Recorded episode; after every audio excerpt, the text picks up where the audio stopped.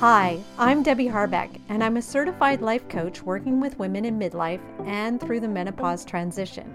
So each week, I'll be sharing the latest information, inspiration, and generate some momentum so you can move forward and feel more in control of your changing midlife body and your life. Let's go. Hi, and welcome to the podcast. I hope you're doing well today. How are you doing, by the way? So, I just wanted to share that last week I was listening to a podcast. I can't even remember which podcast, but I heard a term that I'd never heard before. And it's a really good term for what I see happening in midlife in particular with a lot of us. The term is comfort entitlement. Now, I kind of love this term because I think it's a real phenomenon that we can get stuck in, especially at this time of life. What it actually means is that we create this expectation that the things that we do, like work and relationships and exercise and eating, all these things that we're doing, we expect that these things should be comfortable. And in midlife, I see this happening all the time. We become less and less tolerant of discomfort and we become more and more attached to our creature comforts. Of course, you know, the pandemic generally didn't help with this. It kind of forced us to seek out comfort. And many of us got so comfortable that we're still at home, like me. And pandemic aside, at this point of life, another thing that pushes us in this comfortable direction is that we can afford more comfort we're able to afford going out for dinner more often a lot of the time. We're maybe driving nicer cars with climate control. And I'm thinking like heated seats and heated steering wheels because that's what it's like right now in February here in Montreal. It's cold out there. And maybe we can afford more comfortable beds and linens, and maybe we have more spa days and massages, and the list goes on. Now, I'm not going to say that these things are bad. They're not bad, but they just reinforce that comfort is something you're entitled to after working for it. It's something we almost earn. So, you've worked at a job or a career or a business most of your life. You've been challenged in your marriage, your relationships, or maybe you've gone through divorce. You've raised kids, maybe, or you're assisting your aging parents. And now it only feels right that you deserve to be comfortable. But that's just a thought error and it creates a mindset that can really end up disappointing and derailing you because without some discomfort, you stay stuck where you are and life becomes pretty boring because you're never being challenged. What we need to do is not have a goal like, I just want to be more comfortable. I hear this one a lot, but it's not a good goal because being uncomfortable is really what life is about. Because if we want to continue to grow and change our habits and adapt to new situations and be part of a society that, let's face it, is constantly changing, then we're going to have to be willing to be uncomfortable some of the time. So, let me share just a few examples of what I mean. So, here's one of them this podcast. Last summer, I started this podcast. That entitled part of me thought that I shouldn't have to be learning another skill. I mean, I was 50. Shouldn't I already have enough skills in my toolbox to get by? So these are some of the thoughts that I was thinking. And to be honest, these are some of the thoughts that had stopped me for a long time because I had wanted to start a podcast a couple of years ago. So I know it sounds silly, but these are really the thoughts that stopped me. Another thought was, no one knows. So who will care either way? No one knows I'm going to start a podcast. So the answer was that I would care because I would know that I'd ultimately be disappointed in myself for not doing it. So luckily, last July, the conscious side of my brain got a little stronger and it really wanted the experience of building a podcast, even if it was going to be uncomfortable. So that's when I became willing to learn the tech stuff and willing to speak publicly to hundreds of people and meeting new people and interviewing them, and then committing to do this every single week.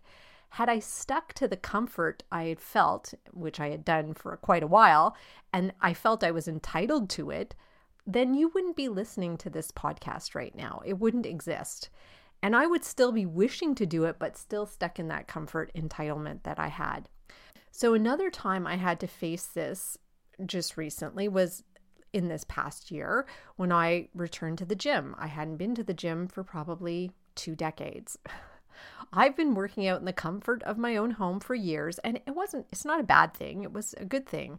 But I knew I was ready to level up, and that meant I'd have to leave my house, which was comfort, and actually have to go to a place full of people, the gym, discomfort for me, where I could lift heavier weights, also discomfort. Now, that's what I had to do to get to the gym. And I'm there now and I've been going consistently and actually isn't so uncomfortable anymore and it feels actually pretty good. Now, there's another tricky and uncomfortable example that I want to share with you because I think a lot of us are stuck in this one and it's saying no.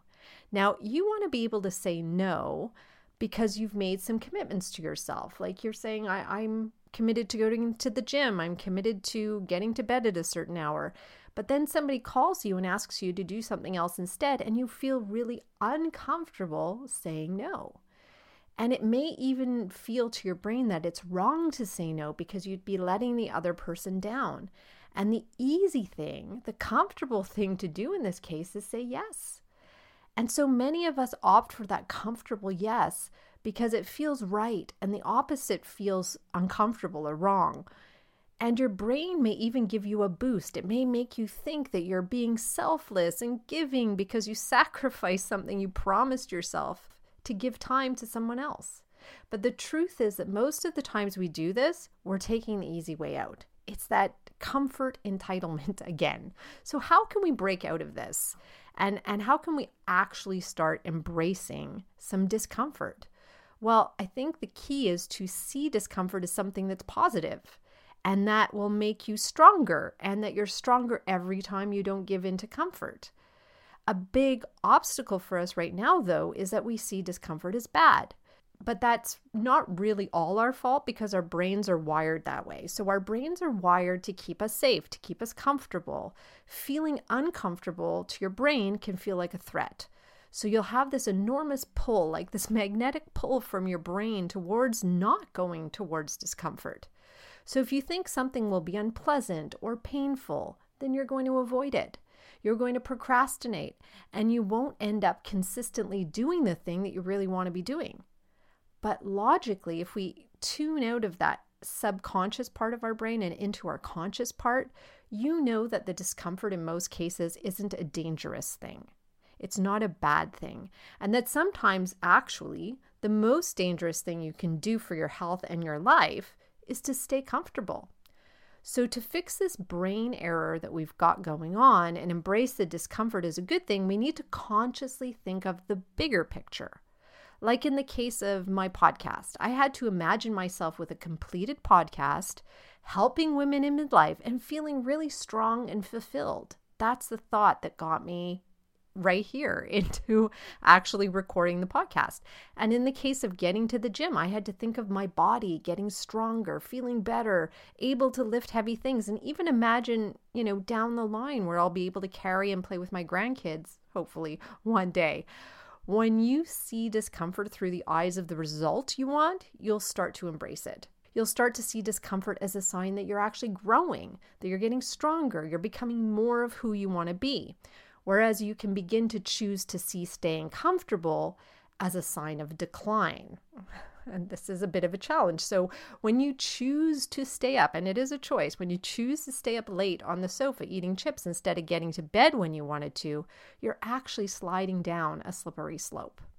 Or when you stay inside instead of going out for a walk as you planned because it's too cold or it's raining or it's cloudy, your body is actually getting weaker or when you don't start the business, or you don't start writing the book you wanted to write, or you don't speak at the event, or you don't get out to meet that new person, you're actually withering away. So I know maybe that visual is kind of like, ooh, it doesn't sound so good. And that's what I'm hoping it will do for you because staying comfortable isn't good for you in most cases. And feeling entitled is never a good thing. Now, I don't mean to say that you should never be comfortable. You can definitely choose comfort sometimes, but what's important is that you're not choosing it instead of or at the expense of doing the uncomfortable thing. As humans, to be honest, we aren't entitled to comfort. Although I know in the Western world it can seem that way. And making comfort your goal in life isn't going to fulfill you, even if it seems like it would be amazing.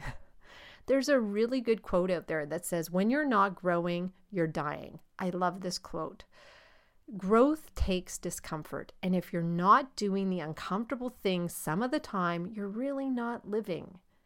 And without the growth, you can feel stuck in work or relationships or in your body. And so many women come to me saying they feel stuck.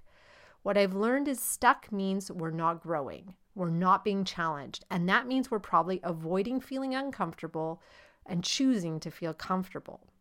Once you can accept and actually enjoy, yeah, really enjoy some discomfort, you won't stay stuck for long. Now, I want to offer if you're stuck in comfort, and I know a lot of us are, or you're struggling to do the uncomfortable things you want to be doing, then reach out to me. I am totally here for you. I can pull you out of the quicksand of comfort. So you can easily just book a time to talk to me. It's a half hour, it's free. You can find the link in my calendar, which is in the show notes, or you can just send me an email and we'll find a time to connect and talk more about this. So I really hope to connect with you soon. And I don't want you to stay stuck in your comfort entitlement. I want you to be a little uncomfortable. And maybe the uncomfortable thing is just getting on the phone with me. So why not do that? So, with that, I just want to thank you for listening to this episode today. And again, I am so grateful that you chose to join me. And if you enjoyed this episode, or maybe if you learned something here, I'd love you to rate it on Apple or Spotify or whatever platform you are using to listen to this today. I really, really appreciate it. And I'll be back next week with a guest and a fresh new episode. So keep moving forward and bye for now. Thanks for listening to this episode of the Midlife Momentum Podcast. If you want to learn more about working with me, come visit me at debbieharbeccoaching.com. That's Debbie, I-E, Harbec with a C, coaching.com. See you next week.